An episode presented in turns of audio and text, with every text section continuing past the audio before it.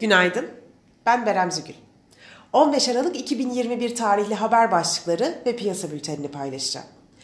Cumhurbaşkanı Yardımcısı Fuat Oktay bütçe görüşmelerinde kur dalgalanmaları kaderimiz olamaz açıklamasını yaptı.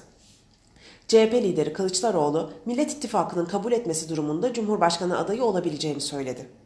Fed'den bugün sıkılaşma mesajları bekleniyor. Çin'de büyüme temposu düşerken gayrimenkul sektöründe aşağı yönlü baskı belirgin şekilde hissediliyor. Fed öncesi piyasalarda keskin hareketler gözlenmiyor.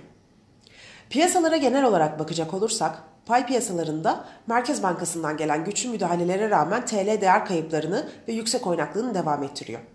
Oynaklığın devam etmesi durumunda Merkez Bankası'ndan tekrar direkt satış yöntemiyle kurlara müdahale gelebilir. Kurlarda geri çekilme yaşanması ve yurt dışı borsalarda satışların güçlenmesi durumunda endekste kısa süreli kar satışları yaşanabilir. Piyasaların gözü bu akşam yapılacak FED faiz kararında olacak.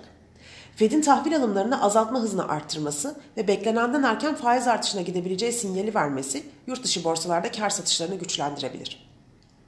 Borsa İstanbul kapanışına göre ABD ve Almanya vadeli endeksleri negatif seyir izlerken Asya borsalarında da negatif ağırlıklı karışık bir seyir var.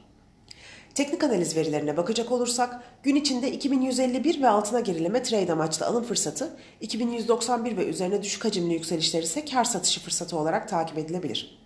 Biop tarafında ise gün içi long pozisyonlar için 2413, short pozisyonlar için 2469 seviyeleri zarar kes olarak izlenebilir.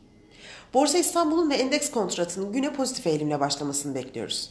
Kazançlı günler dileriz.